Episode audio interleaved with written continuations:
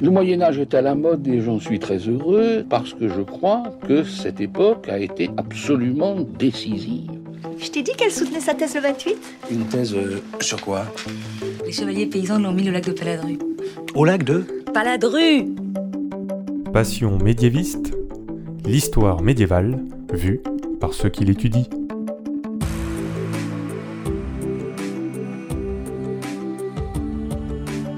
Est-ce que vous savez tout du Moyen Âge Mais d'abord, qu'est-ce que le Moyen Âge Vous connaissez peut-être les châteaux forts, les troubadours et les croisades, mais ce n'est pas que ça. On peut dire que le Moyen Âge dure 1000 ans pour l'Europe occidentale, du 5e siècle au 15e siècle. Mais vous l'entendez dans ce podcast, il y a autant de définitions du Moyen Âge que de médiévistes. Je m'appelle Fanny Cohen-Moreau et dans ce podcast, je reçois des médiévistes, donc des personnes qui étudient le Moyen Âge en master ou en thèse, pour qu'ils vous racontent leurs recherches passionnantes et qu'ils vous donnent envie d'en savoir plus sur cette belle période. Épisode 69. Hélène et Nancy à la fin du Moyen Âge. C'est parti. Excuse-moi, mais euh, il y a des gens que, que ça intéresse? Bonjour à toutes et à tous. Aujourd'hui, vous qui écoutez un podcast, vous l'avez peut-être entendu, nous ne sommes pas dans le lieu d'enregistrement habituel de patients médiévistes, mais dans un lieu très beau et très prestigieux, la bibliothèque Stanislas à Nancy. Et nous ne sommes pas seuls parce que j'ai le plaisir d'enregistrer ce public face à un public en folie qui va se faire entendre. Et je dis nous car, comme dans tout presque les épisodes de Patients médiévistes, j'ai une invitée et aujourd'hui, j'ai l'honneur de recevoir Hélène Duval. Bonjour Hélène. Bonjour. Hélène, donc tu es doctorante en archéologie et archéologue à l'INRAP. Et tu fais une thèse d'archéologie sur le thème, alors attention, les enceintes de Nancy et leur impact sur la ville. Alors les, les bornes, c'était quoi déjà? 16e, 20e. 16e, 20e, donc archéologie et cartographie dynamique depuis 2014. Tu es sous la direction de Gérard Giulietto, Giulietto. Giulietto à l'Université de Lorraine. Et donc même si ta thèse s'intéresse aussi à l'époque moderne, contemporaine, oh là là, les époques très barbares, nous allons aujourd'hui surtout parler de Nancy au 15e et 16e siècle, donc avant la ville neuve, en retraçant un peu les différentes évolutions de la ville et donc de ses fortifications, qui est ton sujet quand même de prédilection. Alors justement déjà, Hélène, pour commencer, pourquoi est-ce que tu as voulu travailler sur Nancy? Eh ben, tout simplement parce que j'habite Nancy. Mhm. J'ai fait toutes mes études à Nancy et je continue encore à faire mes études euh, à Nancy. Donc tu es une vraie locale, Je suis bon. une vraie locale. Voilà, tout à fait. Donc ça date un peu maintenant, mes études. Enfin, j'ai été encore sous euh, l'ancienne euh, disposition. Donc j'ai un DUG d'histoire, j'ai une licence d'histoire, une maîtrise et un DEA. Ce n'est pas du tout les LMD comme aujourd'hui, les licences, maîtrises euh, et doctorats, à l'ancienne. Et alors pourquoi une thèse d'archéologie sur Nancy, sur la fortification? Alors, dès la licence, je me suis spécialisée vers euh, la- l'archéologie médiévale. Et en parallèle à mes études, je faisais des chantiers de fouilles pour, euh, le- durant toutes mes vacances. Et je savais que je voulais continuer dans, dans cette voie-là, dans l'archéologie, alors que c'est quand même une euh, discipline assez bouchée. Et j'ai eu la chance de me faire recruter par l'Institut national de recherche d'archéologie préventive pendant l'année de mon DEA. Donc, euh, je suis archéologue professionnel depuis 2004. Félicitations. Merci. Pendant dix ans, j'ai travaillé sur toute la Lorraine et beaucoup sur Nancy, sur euh, quasiment toutes euh, les opérations d'a- d'archéologie préventive euh, à Nancy. Ça m'a passionné. Et comme il n'y avait pas de synthèse récente sur toutes les fortifications et puis tous les vestiges médiévaux, modernes qui ont été étudiés, donc je me suis lancée en, accord avec mon, professeur, mon directeur de thèse, pour commencer une thèse depuis 2014. Donc euh, ça fait huit ans. Je sais, c'est pas très, c'est pas une durée très On ne shame personne dans ce podcast. académique, mais bon, pas grave. voilà. Euh, sachant que j'ai une activité euh, professionnelle à 100%, donc euh, c'est quand même une grosse difficulté. Oui, ça, faire une thèse à côté d'un travail à, temps plein, c'est pas facile, donc c'est normal que ça fasse longtemps que tu l'as fait. Voilà. Et normalement, pour 2022, c'est la soutenance. Je croise les doigts. Alors, et qu'est-ce que tu veux montrer dans ta thèse? Eh ben, qu'est-ce que je veux montrer exactement? C'est l'évolution des fortifications des deux villes de Nancy, Parce qu'il y a deux villes à Nancy. la ville vieille et la ville neuve, en se basant essentiellement sur les dernières découvertes archéologiques de ces 20-30 dernières années. comme tu dis, ça n'a pas été mis à jour, euh, ce genre de savoir. Non. Et puis, ça permet de comparer l'historiographie euh, traditionnelle. Et je me basais euh, essentiellement aussi sur euh, l'iconographie ancienne pour pouvoir étudier ces fortifications. Alors déjà, chose importante, c'est quoi la différence entre fortification et rempart? Parce que alors moi, j'ai- fait mes études à Avignon, on disait les remparts. Là, ici, Alors- on dit fortification. C'est quoi la différence entre ces deux termes? Alors, le terme rempart, par définition en architecture militaire, c'est une levée de terre. Ce n'est pas maçonné. Il y a pas, voilà, c'est vraiment une levée de terre. Un rempart est une fortification, donc, parce que c'est pour se protéger. Une levée de terre, c'est une fortification. Un fossé, pour se défendre, pour se protéger, est également une fortification. Donc le terme rempart est devenu courant dans la langue française. On dit souvent les remparts de Carcassonne, euh, mais ce n'est pas une levée de terre. Vous voyez bien Carcassonne, c'est quand même plutôt, euh, bon même si c'est restauré euh, sous Viollet-le-Duc, le, le terme générique rempart est souvent employé pour dire les murs. Ouais. Les murs soit d'un château, soit les murs d'une ville. Et donc toi, tu, tu- tu utilises plutôt fortification. Fortification, oui. courtine ou euh, maçonnerie, ou euh, voilà. C'est important déjà dès le début de poser les termes. Alors, aussi, autre chose importante au début du podcast, plante-nous un peu le décor. Parce que donc, tu as travaillé un petit peu sur la fin du Moyen Âge. Mhm. Quel est le contexte politique et historique pour Nancy à la fin du Moyen Âge On en est où? Alors, Nancy vient de subir plusieurs sièges.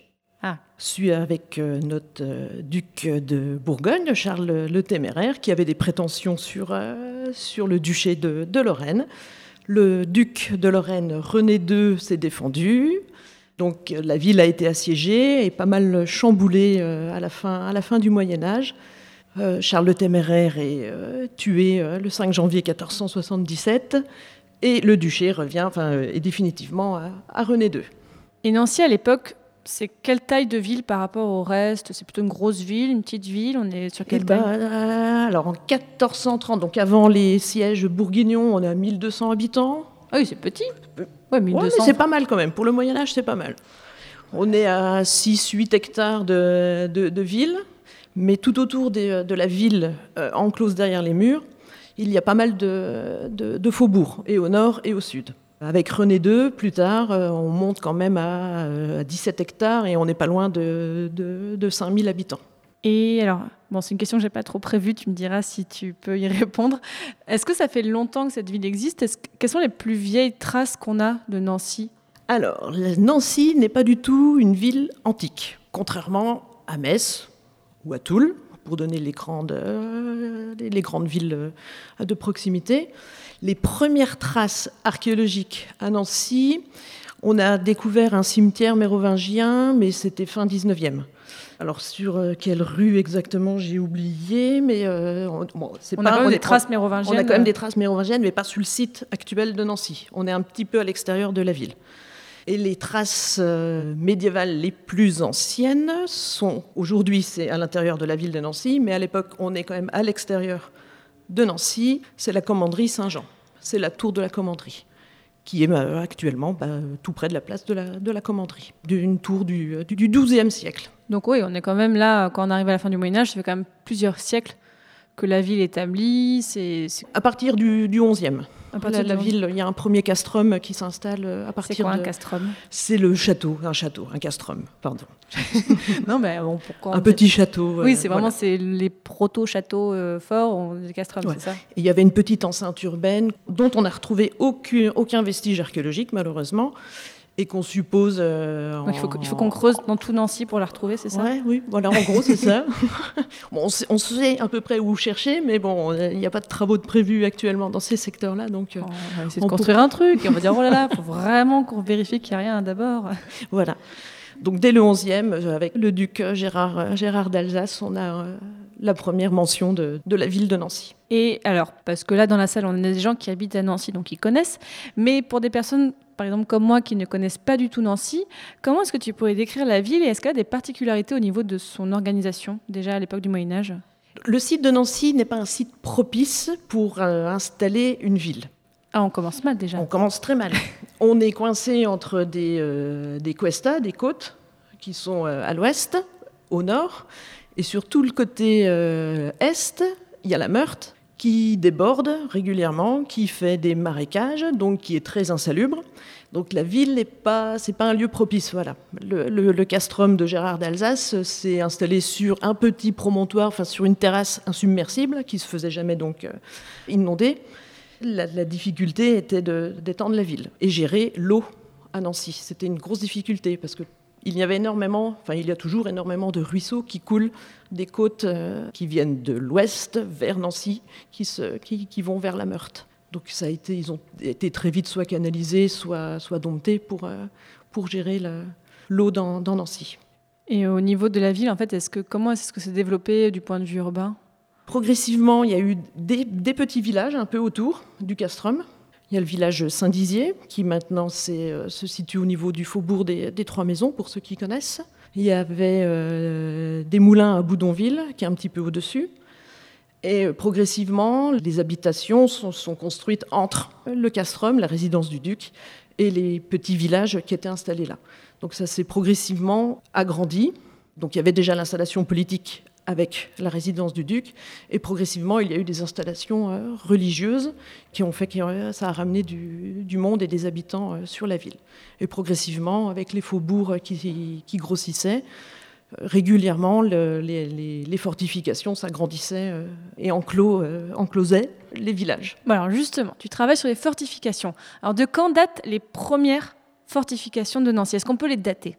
Alors, archéologiquement, la plus ancienne fortification qu'on a mis au jour, c'est euh, la tour du Vanier, qui est une tour qui protégeait l'enceinte urbaine au nord-est, qui est maintenant sous l'école de chimie actuellement.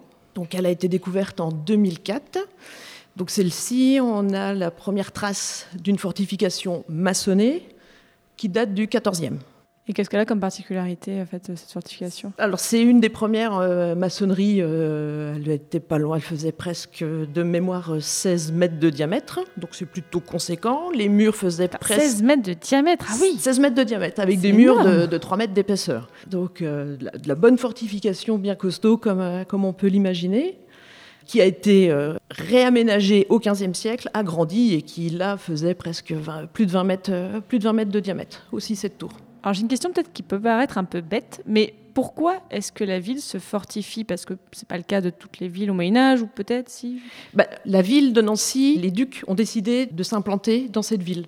Leur duché était assez étendu, Nancy était plutôt centrale, on va dire, pour pouvoir euh, rayonner surtout... Euh, malgré les marécages et tout ça Malgré les marécages.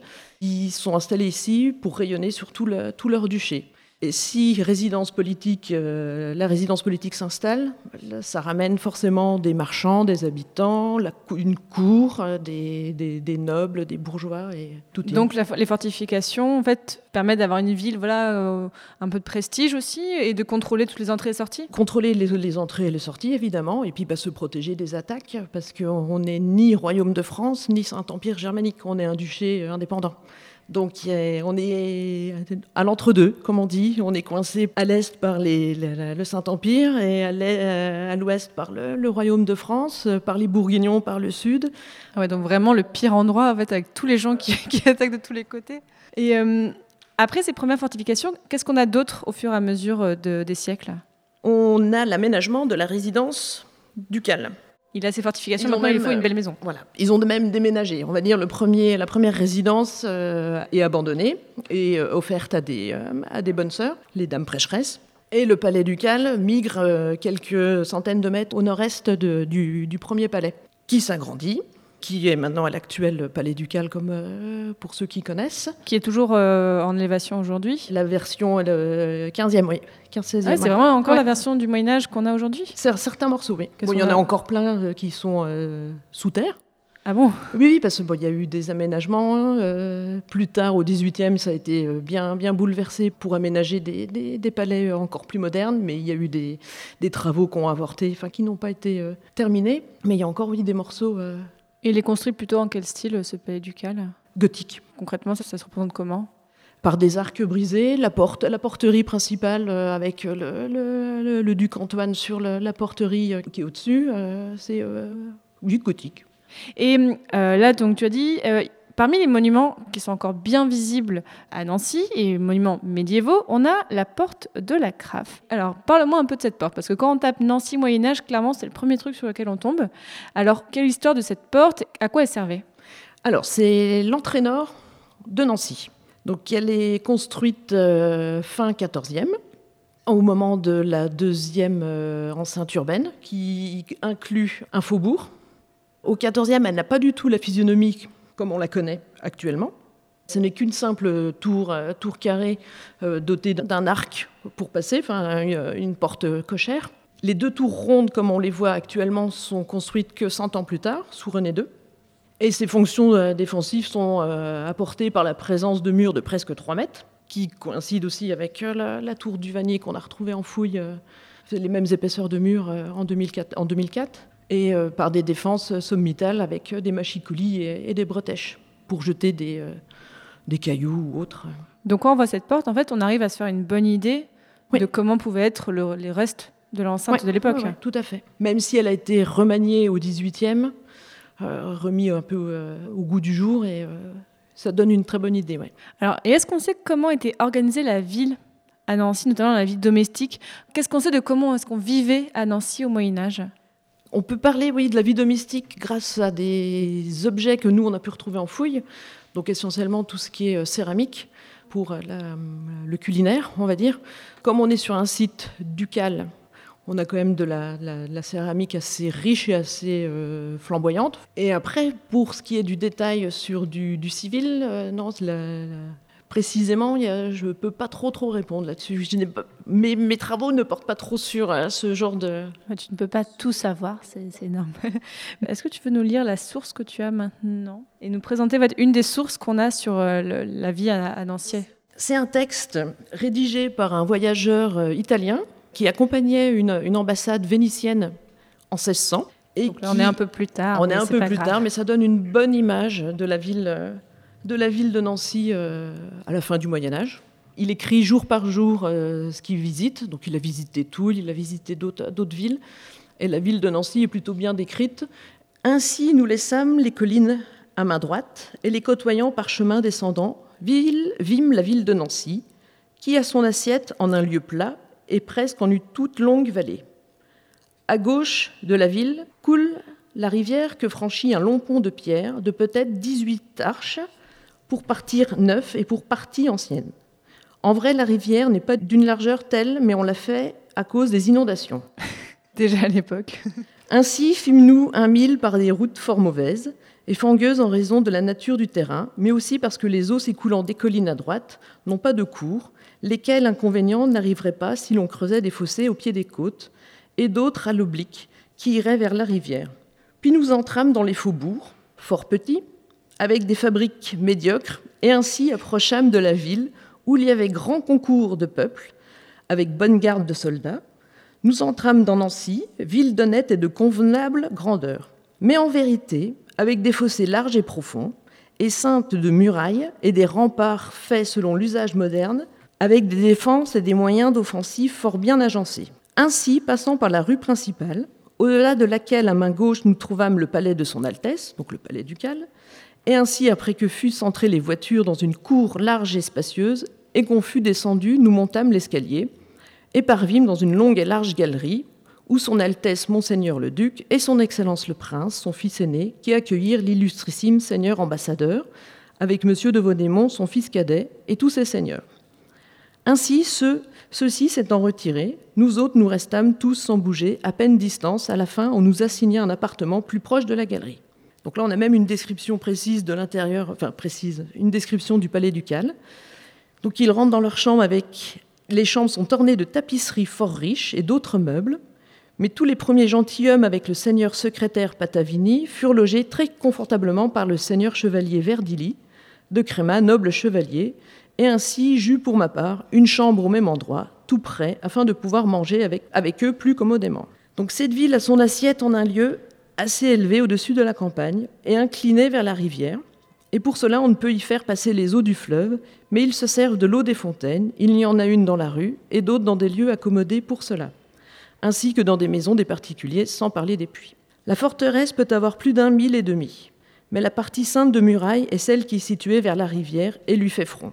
Donc là, on comprend bien qu'ils ont voulu fortifier le côté le plus, le plus fragile, donc le côté vers la, Meurthe, vers la rivière.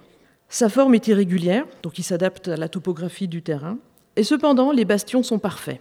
Aussi anciens qu'à Giavorino, près du château, et les plateformes comme en d'autres lieux.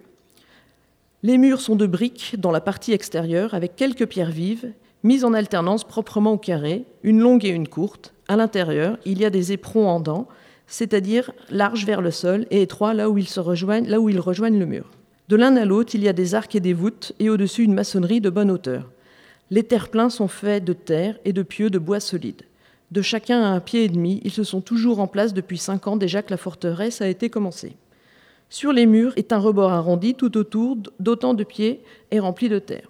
Et le parapet de quatre pieds, commode pour utiliser l'arquebuse. Mais c'est incroyable comment il décrit. Il décrit tout, dans, la. Mais il devait s'ennuyer toute la journée en fait de pouvoir écrire tout ça dans les détails en fait à ce point mesuré et tout. Bah, comme c'était des voyages assez exceptionnels en 1600, il en profitait pour tout noter, tout ce qu'il voyait. Et ce qui est intéressant, c'est qu'au début, il est très critique. Enfin, tu... Ah oui, bah, il y a, d'autres passages. Il dit clairement, voilà, bah, c'est médiocre et tout. Bon, après, quand il est bien logé, ça va un petit peu mieux, il se plaint un peu moins. Mais c'est drôle, comme en fait, là, on voit aussi l'auteur qui s'exprime. Il n'est pas juste en train de décrire, il donne un peu son avis en disant oui, ça, ça pourrait être mieux s'il faisait comme ci, comme ça. Ah oui, oui, il, il donne tous les détails, aussi bien de sa chambre dans la. au Palais du Calque, le, je retrouve plus l'exemple, mais dans les rues où euh, on sent que c'est pas très nettoyé et autres. Voilà, on est plongé. C'est guide du retard de l'époque, mais bah, vraiment. pas loin, pas loin. Bah justement, raconte-nous, comment est-ce que la ville se modernise au fil des siècles? Parce que là, on a parlé des premières fortifications, du, du, du, 14e et tout ça. Euh, comment est-ce que c'est modernisé au 15e et au 16e siècle? Et comment évoluent les fortifications? Alors, la ville se modernise grâce à un plan de... En fait, c'est la, régente, euh, la maman de Charles III, chrétienne de Danemark, qui euh, veut embellir la capitale du duché. Elle prévoit même un plan d'urbanisme, on va dire. Elle trouve qu'il manque à Nancy une grande place pour jouer, pour les joutes, pour les tournois. Et elle crée la fameuse place carrière, que vous devez tous connaître. Donc euh, on est en 1500, 1520 euh, à peu près. En plus, c'est plutôt la fin des tournois de, de chevalerie. ça, ça, manquait à la capitale, cette grande place euh, pour faire, pour faire des joutes. Et donc, ça a nécessité de détruire des constructions qui étaient en place pour agrandir, et elle en a profité pour bouger aussi les fortifications et agrandir la ville. Donc là, la ville grandit à quel point euh, par rapport, tu disais tout à l'heure, 1000 habitants? Est-ce que là, c'est un peu plus Là, oui, on est, euh, on, est à plus de 5000, 5-6 000 habitants euh, intramuros, oui.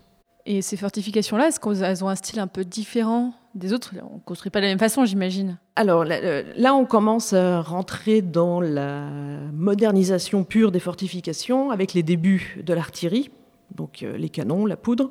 Comme elle a, elle a grandi un peu en Italie, elle amène avec elle des architectes italiens qui, eux, ont déjà commencé euh, l'embastionnement, enfin la création des bastions euh, des gros bastions euh, de, fortification. En quoi ça se différencie? C'est des, énormes fortifications, donc des orillons, on appelle ça des orillons, enfin des, bastions à orillons. Ça permet de surveiller et de pouvoir protéger toute la fortification. Et, en face et sur les côtés, pour pouvoir euh, se protéger. D'accord. Et euh, donc là, elle, importe ça comme modèle et ça se passe plutôt bien à Dijon. Ça se passe très bien et euh, à la fin, euh, avec son, fils Charles III, à la fin de, son règne, la ville vieille de Nancy possède ses huit bastions modernes. Et à quel moment est-ce que Nancy devient une ville neuve? Eh ben, sous Charles III. C'est Charles III qui était trop trop serré dans sa petite vieille ville, a décidé de créer une nouvelle ville et a décidé de la fortifier aussi pour la protéger. Sauf que c'est la ville neuve est plus réfléchie. Elle est faite sous un modèle orthonormé, donc avec des rues droites qui se coupent à angle droit et pas des rues un peu anarchiques comme, euh, comme la, vieille ville, la vieille ville. Pour tes sources, Hélène, qu'est-ce que tu utilises? Alors là, on a vu le récit italien. Là, j'imagine, c'est assez précieux ce genre de récit aussi détaillé. Toi, tu fais une thèse d'archéologie, donc j'imagine que tu utilises autant des sources du terrain que des sources textuelles. Les sources du terrain sont mes sources principales. Tout ce qu'on a mis au jour euh, ces 30 dernières années sont exploitées dans, mes, travaux. Je n'ai pas eu la prétention de reprendre toute euh, l'histoire de Nancy. Euh, il y a de très bons historiens qui ont déjà travaillé dessus. Et euh, je n'ai pas remis le nez non plus dans toutes les sources euh, aux archives. C'était un. Quoi Tu ne vas pas aux archives? Si, j'y vais, Ah. mais pas, je n'ai pas tout épluché parce que c'était un travail encore plus long. Je- J'exploite ce que les, les historiens ont déjà, euh, déjà étudié. Ma source principale est vraiment la- la- l'archéologie. Et toi, tu disais tout à l'heure, tu as participé à des chantiers de fouilles sur Nancy Oui. Comme Alors. quoi, par exemple Et ben mon tout premier chantier de fouilles, c'est plutôt, euh, plutôt pas mal. C'était euh, Place Stanislas. Tout proche d'ici, si j'ai bien Pas suivi. très loin, pas très loin d'ici, ouais. Ah, Quand on, euh, ils l'ont rénové pour l'anniversaire et qu'ils l'ont mis, qu'ils ont refait les pavés et tout ça, on a fait des fouilles. Et c'est ma toute première fouille professionnelle, parce que j'en avais déjà faite, mais en tant que, que, que bénévole. Ma toute première fouille professionnelle, c'est Place Stanislas. Et comment ça s'est passé? Est-ce- Qu'est-ce que vous avez retrouvé? Pas grand-chose, on va dire, euh, sur le, le- le Moyen Âge, parce que la cote de travaux pour cet aménagement n'était pas très profond. Donc on s'est arrêté. C'est-à-dire que vous n'avez à- pas le droit de creuser Non. trop profond? Non, on, on est obligé de se tenir au, au cahier des charges du. euh, de- Même pas de sur une petite parcelle comme ça, Non. discretos? Eh non, on peut pas. On est obligé de se tenir à la cote de profondeur des, des travaux d'aménagement. Et c'est une grande, grande frustration parce qu'on savait qu'il y avait des choses autres en dessous. Mais bon, ça sera peut-être pour euh, l'anniversaire des 300 ans de la place où ils vont. euh, ou un futur parking souterrain. euh. Non, je, je pense pas, non. Donc là, vous aviez creusé à combien de profondeur? On s'est arrêté, on avait une soixantaine de centimètres. Ah ouais, Ouais. c'est rien. Non, c'est rien, mais on a quand même euh, découvert des, des hôtels euh, particuliers du 18e, tout ce qui était la voirie du, du 18e, des candélabres, euh, enfin des, des, Des lampadaires de, Ah. de- de rue, on va dire. Donc vous avez quand même trouvé des choses. On a trouvé des choses, mais qui non, non, on s'éloigne vraiment du Moyen Âge. Qu'est-ce que tu avais d'autre comme chantier? Alors, euh, j'ai participé aussi aux fouilles à l'école de chimie, donc sur la fameuse Ah, donc. tour du, du Vanier, où on avait la, la tour euh, 13e et la tour euh, 15e, et les fortifications euh, 16e, 17e. Pas loin d'ici non plus, sur euh, le grand parking euh, du Palais des Congrès, où on a mis euh, au jour le fameux bastion Saint-Thiébaut sur 12 mètres de hauteur. Parce que là, c'était justement un parking souterrain et on a pu descendre à moins 12 mètres. Ah oui, Et on avait le, le- le bastion, on avait les murs sur 12 mètres. de- 12 mètres 12 mètres de Vous avez hauteur. creusé 12 mètres 12, bah oui, oui. Bah, c'est incroyable. un parking souterrain de à 3 ou 4 niveaux. Donc, euh, Et là, euh, à part ce bastion, vous avez dû trouver d'autres choses, j'imagine. Là, sur 12 mètres, ça devait être euh, un peu non. tout et n'importe quoi. bon, on était dans les fossés Ouais, et voilà. surtout dans l'étang Saint-Jean, l'ancien étang Saint-Jean, qui était euh, sur le côté, euh, côté Pas trop de ouest. cadavres, non Ça va? Pas du tout. Ah. Pas du tout de cadavres. Non, on était loin des, euh, des lieux de- sais pas, au d'inhumation. fond d'un étang, on peut se dire, ah, il y a un mec qui a été jeté comme ça. Bah, non sur une fouille tout près du Palais Ducal, on a eu, euh, il n'y a, il y a pas longtemps, en 2019, euh, sur euh, des, une fouille euh, en amont des futurs travaux du Palais Ducal, on a eu un cadavre, euh, voilà, enfin, euh, pas du tout en- enterré dans un contexte euh, Ah. qui est Oui, un peu pas très catholique. quoi, voilà, voilà. Donc, on ne sait pas ce qui s'est passé, mais on a, il était pas, voilà, il était mis de travers. Enfin voilà, c'était, euh, ça arrive. Toi, quand tu travailles sur ces chantiers, comment est-ce que ça se passe ton travail? Est-ce que tu peux donner un... Alors, j'ai déjà fait des épisodes où on parlait d'archéologie, mais est-ce que tu peux me raconter, toi, ton travail d'archéologue sur des chantiers comme ça, en quoi ça consiste concrètement, à part creuser avec des petits pinceaux et compagnie? Qu'est-ce que c'est ton travail sur ces chantiers? Alors, les petits pinceaux et compagnie, on les oublie. Ah, C'est très... Les petits pinceaux et compagnie, on les utilise uniquement sur du funéraire, quand on fouille une sépulture. Les ossements sont plutôt fragiles. Nous, on fouille avec des pelles mécaniques, ah oui. des- avec euh, des, des pelles de 20 tonnes, avec des godets de, de 2 mètres. Oui, ça surprend, parce que C'est pas très délicat, oui. non, c'est pas très délicat, mais on sait s'arrêter au bon moment. Oui, parce que si tu vas un peu trop vite et cric, ok, bah c'est cassé. euh, Ouais, on- on fouille avec des moyens mécaniques pour accélérer le, mouvement, parce qu'on a des durées euh, imparties assez, euh, assez limitées.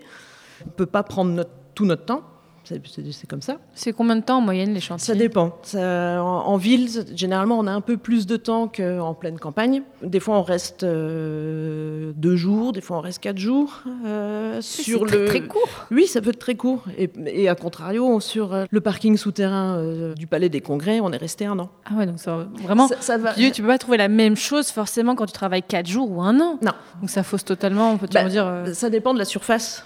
En Ouais. ville, généralement, ce sont des toutes petites surfaces. mais qui peut être très très riche. Qui sont très très riches parce qu'il y a plusieurs couches forcément. C'est stratifié. C'est voilà les, les, périodes les plus récentes sont au-dessus et plus on descend, plus on recule dans, dans, dans le temps. Donc à part creuser avec une pelle mécanique, toi qu'est-ce que tu fais sur les chantiers? On nettoie tout ce qu'on trouve pour en faire des photos. On en fait un enregistrement numérique généralement, donc on en fait des plans. Donc moi, je fais euh, le travail d'un géomètre, par exemple. J'utilise des, des, théodolites ou un GPS pour euh, cartographier précisément tout, euh, toute la donnée que moi je réexploite ensuite dans, dans, dans, mes travaux. Comme ça, elles sont situées au centimètre, au centimètre près. On enregistre tout, on note tout ce qu'on voit. On ramasse le maximum de... La, la moindre petite céramique. On ramasse tout voilà, ouais. pour être étudié parce que ce sont des indices de datation.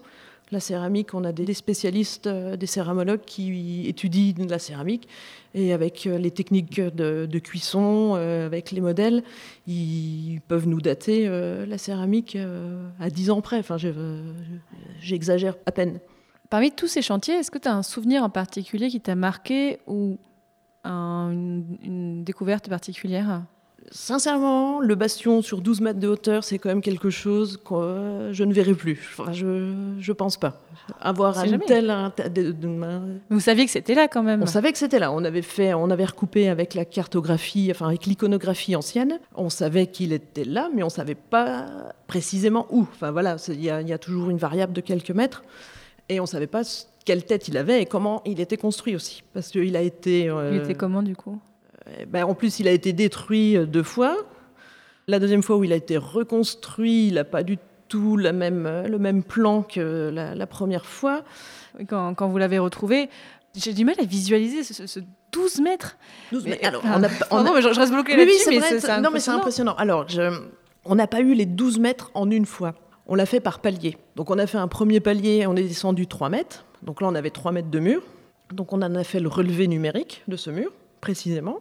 L'entreprise est venue casser ces 3 mètres et redescendu 3 mètres supplémentaires. Alors ça, ça c'est un truc de l'archéologie, je ne comprendrai jamais. Donc vous aviez trouvé 3 mètres de mur et vous avez tout. Enfin, oui, alors ça a tout été rasé. En fait, on ne peut, plus, on peut plus voir ce bastion aujourd'hui. Non, il y a un parking souterrain maintenant. Alors c'est un autre sujet, on va dire, le, la sauvegarde du patrimoine. Et pourquoi ça n'a pas été sauvegardé? Ah bah ça faut demander. Euh... alors... Non mais pardon, je suis peut-être très candide, mais ça, je trouve ça incroyable qu'ils ne sont pas dit, bon, on va peut-être, allez, on va décaler Alors un ça... peu le parking, on va garder ce bastion de 12 mètres du Moyen-Âge? Non, parce que ça coûte cher d'entretenir et de sauvegarder le patrimoine.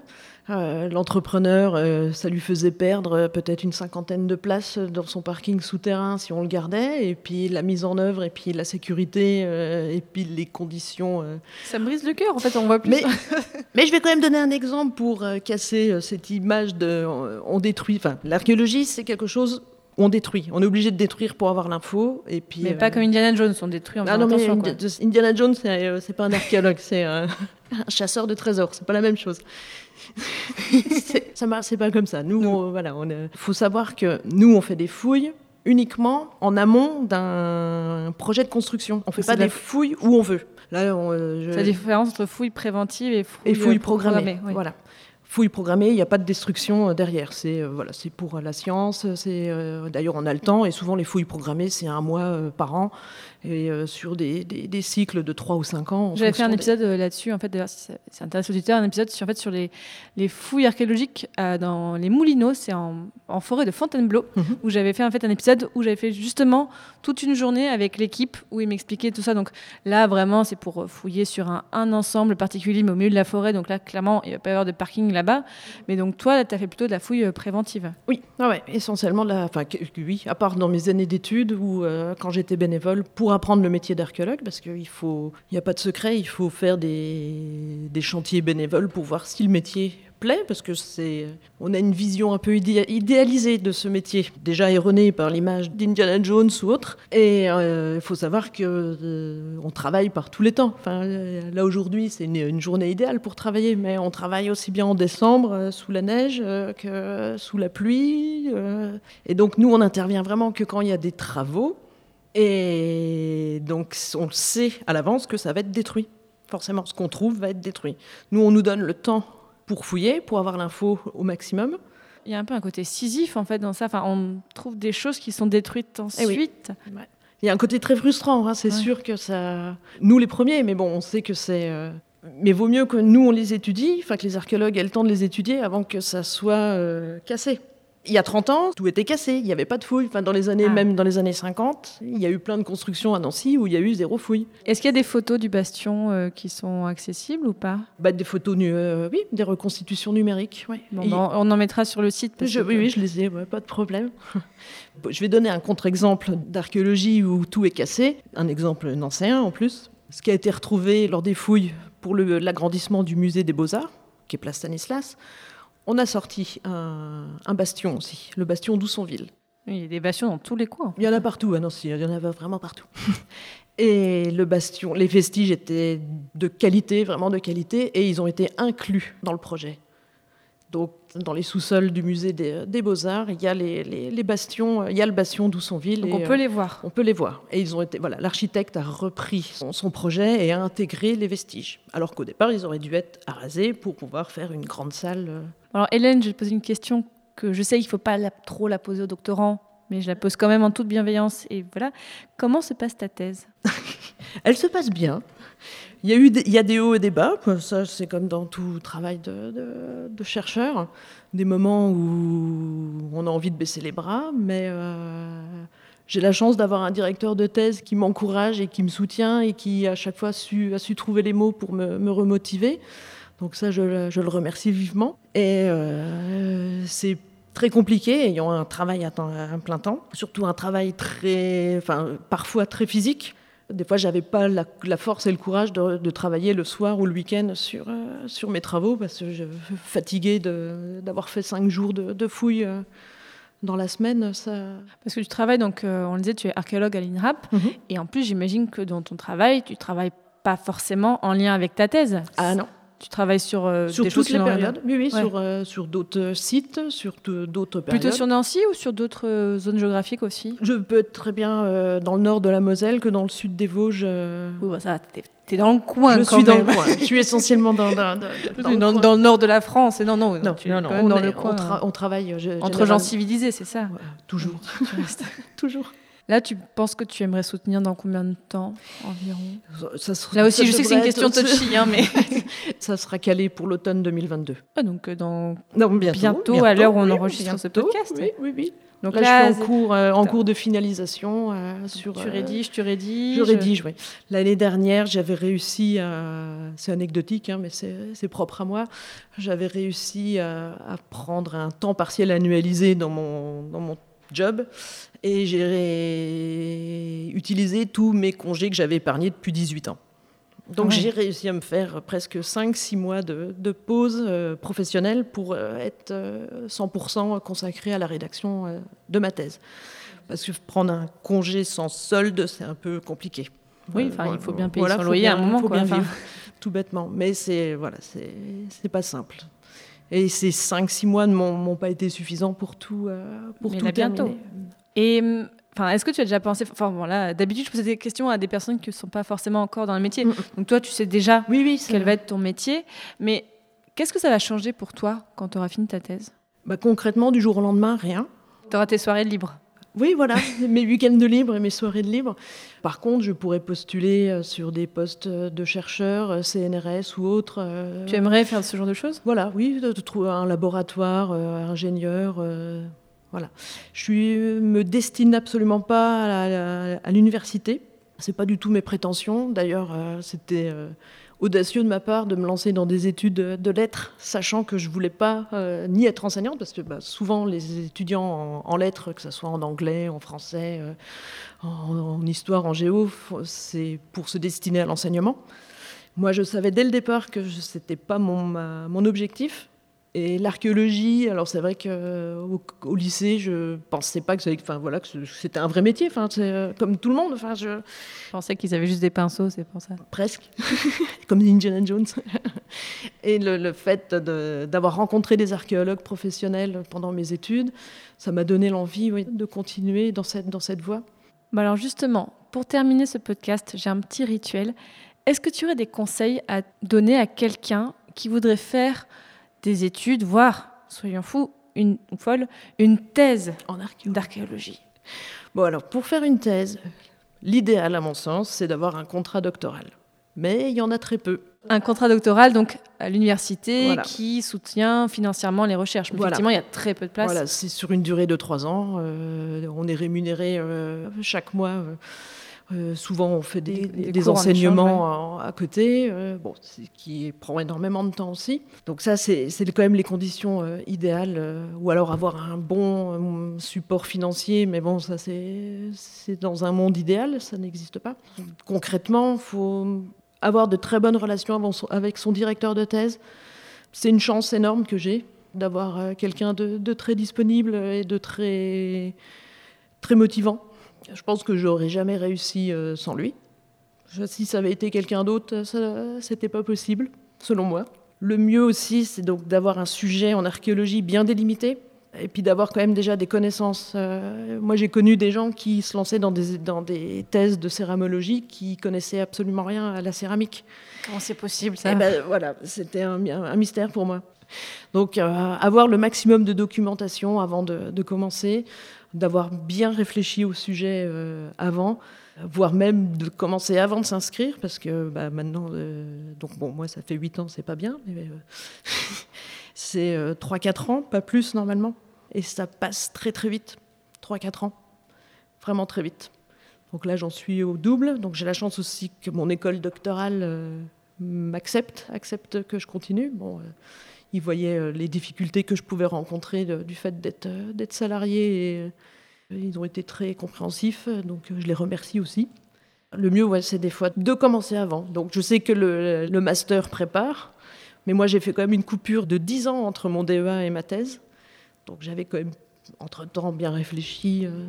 j'avais accumulé pas mal de données, mais le temps manque quand même.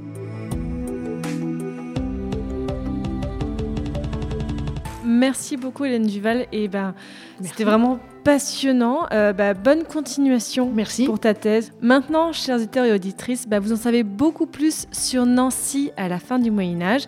Mais pour en savoir encore plus, je vous mettrai un article sur le site passionmédiéviste.fr qui accompagnera donc cet épisode et on y mettra des conseils de lecture et des, et des cartes parce que euh, aujourd'hui normalement on devait projeter des cartes mais finalement non mais c'est pas grave oui. mais on en mettra plein sur le site. Est-ce que parler d'une ville sans carte, c'est difficile C'est la magie du podcast. C'est très difficile, je conçois. Euh, je voudrais bien sûr aussi remercier la bibliothèque Stanislas et au public d'être venu par milliers assister euh, à cet enregistrement, bien sûr. Euh, je tiens à remercier particulièrement Claire Haquet, Céline Huillier et Peter Morel pour l'organisation et aussi Julien La Technique, je n'avais pas son nom de famille mais qui était très pratique pour installer tout ce matériel. Vraiment, je suis très très contente de reprendre les enregistrements en public. C'était vraiment quelque chose que je voulais faire depuis un moment et maintenant c'est possible.